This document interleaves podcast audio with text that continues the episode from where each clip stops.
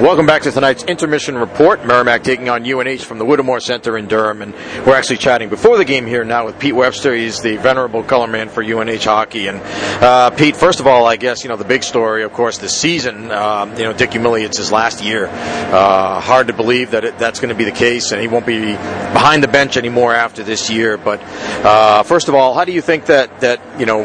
How did Dick reach the point where he knew that that it, that it was time, and you know that he wanted to step away? And he's certainly been here for for, for quite a long time. And and uh, and I guess also, uh, you know, what, what sort of uh, I guess preparations and things have you seen around the program as they get ready for the uh, the inevitable transfer of power?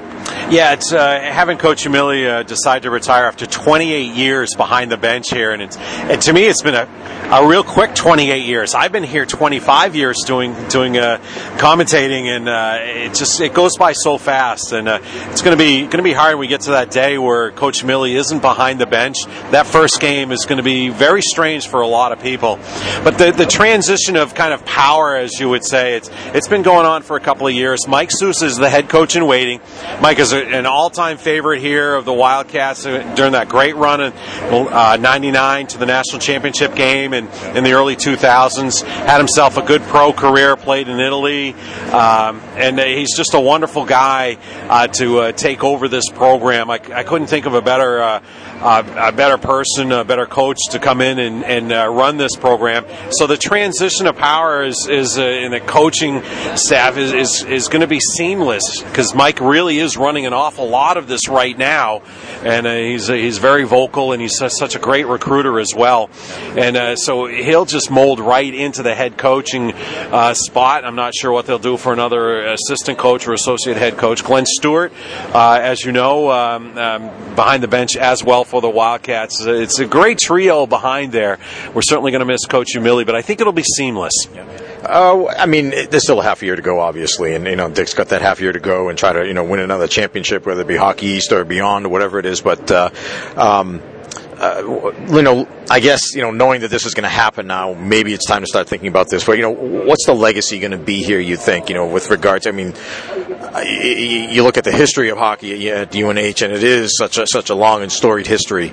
Um, you know, and, and Dick Umile, where, where's what's his legacy going to be like here at UNH? Uh, I think it's going to fall right in line with uh, Charlie Holt, who was here. Charlie was here 18 years uh, and really put UNH on the map as far as men's hockey is concerned. And, and so Dick actually has been here longer than he has. He's been here a whole decade yeah. longer than Charlie Holt, and uh, and uh, I think Charlie Holt because he got me involved in the team many about 33 years ago, uh, and Coach Umile has just kept that whole atmosphere going throughout his tenure of uh, this being in the UNH hockey family, and uh, it's uh, it's very important to him uh, that uh, this is like that, and, and I think that's going to be an important part of his legacy. Is that you know when you're involved in this program, you are as important as everybody else.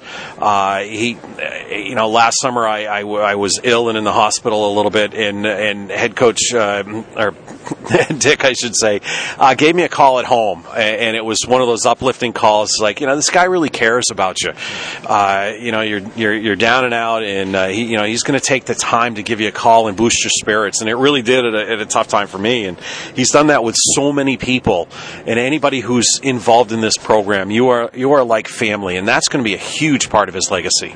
I think it goes beyond that too, to extend even to the rest of uh, you know hockey East and college hockey. But uh, let, let's talk about this UNH team right now. Off to a terrific start, certainly as we saw earlier in the year, starting to hit the meat of the hockey schedule. Of course, things get a bit tougher, but still.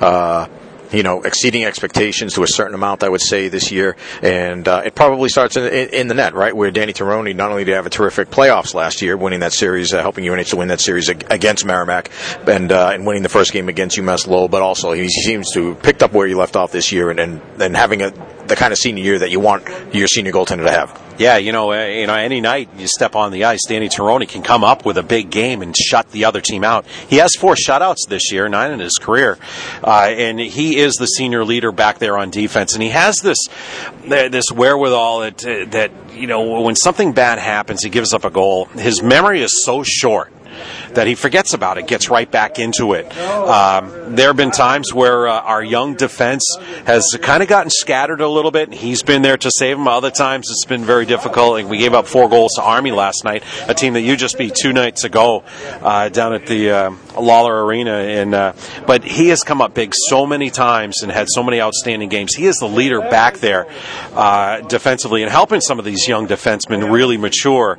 But uh, you know, it's been a good start to this year, a good first half of the season. Could have been a little bit better, but we ran into this injury bug thing yeah. right at a critical time when, when after the great start in the beginning of the season, you looked at, at, the schedule and said, Lowell, BU, BC, three games right in a row. We got to get something out of that.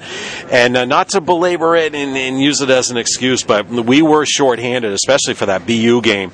Uh, but had a great battle against Boston College. This team can play against the cream of the crop in Hockey East and the country if everything goes well.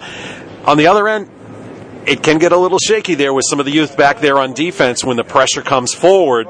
But you have Danny Tirone back there, and any night this team can shut the opposition down. Uh, Tyler Kelleher, one of the best players in the country last year, moved on, but you always look for other guys to step up, you know, and, and, and improve, I guess, as it were. And none of those guys certainly seem to uh, to have done that. Um, you know, I mean, you've got Jason Salvaggio, who's been, who's had a terrific career here as well, but you also got a guy like Ara Nazarian, who I think you're looking for to, to take that next jump, I guess, you know, to the next level, and it seems like he's been doing that. Yeah, there's there, there's not been one player that's really made that huge jump, but Ara Nazarian has been a key, and he's made some awful good plays at critical times. He has 10 points this year with five good goals and he's always exciting out there on the ice. Something good is going to happen when he's out there on the ice, and uh, uh I think the key though has been balance. Salvaggio McNicholas haven't been the standouts, especially on the power play. They did have a good power play out at uh, RPI uh, midweek, uh, but uh, there isn't that massive amount of numbers by one or two players. in uh, any of any of the situations, power play or five on five. So the balance is the key, but Ara Nazarian has been one of those guys that has given a good lift. Shane Eiserman with his four goals was one of those injury type of guys that, that missed a few games. He's been solid and consistent out there when he's been out there on the ice. So balance is the key, but there there uh, definitely is some uh, some inkling of some of those guys making that big jump.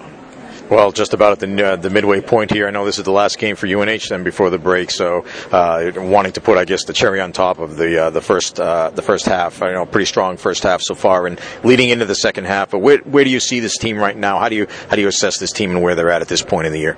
Yeah, I, I, I think overall the team has made great strides from where we were uh, the last couple of years, but there is still that bump in the road that can happen, and it did happen last night with uh, Army West Point picking up a few good goals. They had us back on our heels, uh, not throughout the whole game. We really outshot them by quite a bit, but on the scoring column, we were kind of kind of chasing the game, as uh, as as I hear people say, uh, just trying to pick up that goal to get the game tied, and and uh, then we give up another goal. Uh, but you know, this is a team, like I said, you know, with Danny Tirone back there, can play a great game and this is the league game here tonight. There's two big points in the standings here tonight, so I think uh, perhaps those those little bumps in the road that we saw last night hopefully won't happen with a big league game here tonight.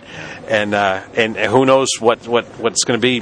UNH playing last night. Merrimack had the night off. I don't really think these guys are in such fine physical condition that won't uh, be an issue. Should be a great game down there on the ice, and hopefully uh, both teams will be playing at their best. Yeah, we'll see two teams with pretty good power plays as well. So I don't know. We, we may see a two-one close battle, or you know, a seven-six battle. Who knows? But uh, Pete, thanks as always. Uh, great to see you. Great to see you again, and uh, glad that you're feeling well as well. Uh, ho- hopefully, we get a chance to talk to you again down the road. I know we'll meet again in the second half. Merry Christmas and enjoy the holidays. Thank you. All the same back to you, Mike, and have a great broadcast tonight. All right, thanks. That's Pete Webster. He is the venerable color announcer for UNH Hockey. John and I will be back with more right after this here in the intermission report. This is Warrior Hockey.